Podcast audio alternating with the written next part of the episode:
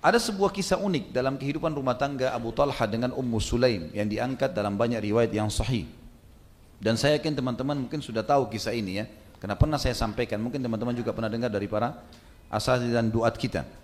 Tapi saya sebutkan karena memang di buku kita disebutkan dan perlu disampaikan karena ini berhubungan memang dengan kisah orang yang sedang kita bahas. Abu Talha dikaruniai anak dari Ummu Sulaim kalau Anas tadi dari suami pertama, ini dari Abu Talha dapat anak. Anak ini laki-laki, tampan, badannya sehat.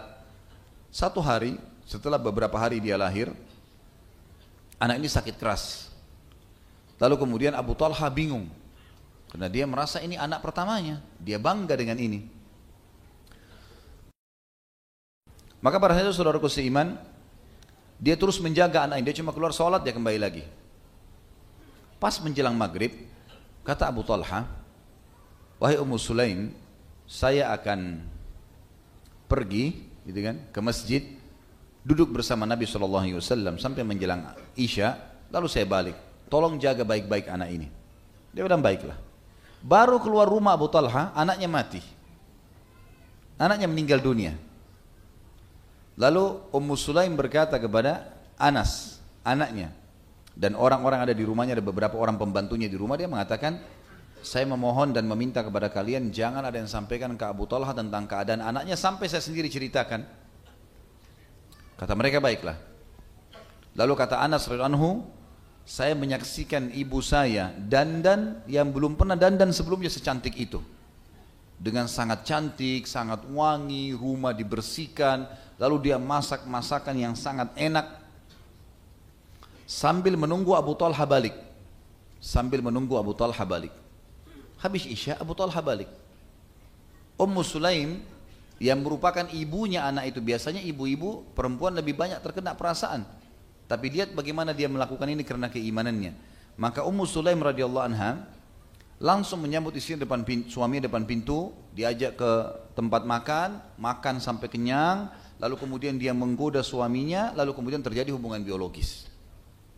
Setelah selesai Abu Talha sudah kenyang, kemudian juga syahwatnya sudah terpenuhi, jiwanya sudah merasa tenang, baru kemudian Ummu Sulaim bertanya, "Wahai Abu Talha, bagaimana menurut kamu kalau seandainya ada tetangga minjamin kita sesuatu, lalu dia minta kembali. Ada orang pinjamin sesuatu lalu dia minta, dia pemiliknya. Kita tahan atau kita kembalikan? Kata Abu Talha, demi Allah harus dikembalikan. Haknya orang, gitu. Lalu kata Ummu Sulaim, kalau begitu berharaplah pahala dari Allah karena anakmu sudah diambil oleh pemiliknya, oleh Allah. Abu Talha tiba-tiba marah.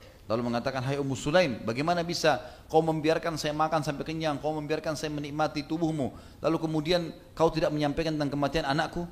Aku akan laporkan kepada Nabi Wasallam. Maka Ummu Sulaim tidak marah, tidak apa, pakai pakainya ikut dengan suaminya ke masjid melapor kepada Nabi Sallallahu Alaihi Wasallam. Lalu Nabi SAW tersenyum, lalu kemudian beliau mengatakan, apakah kalian sempat berhubungan malam ini, tadi ini? Kata Abu Talha, iya ya Rasulullah. Kata Nabi SAW, semoga Allah berkahi. Dan dari doa Nabi SAW ini, akhirnya Allah Subhanahu Wa Taala membuat Ummu Sulaim hamil dan akhirnya melahirkan anak, melahirkan anak. Dalam sebuah riwayat disebutkan anak laki-laki dan diberi nama Abdullah. Abu Talha bertemu dengan Nabi SAW sambil membawa bayi yang baru dilahirkan Ummu Sulaim setahun kemudian ya, sembilan bulan kemudian. Lalu kemudian kata Abu Talha aku meletakkan maaf Anas bin Malik meriwayatkan Anas bin Malik mengatakan aku membawa adikku yang baru lahir dari ayahku Abu Talha dari ayah dari suami ibuku Abu Talha.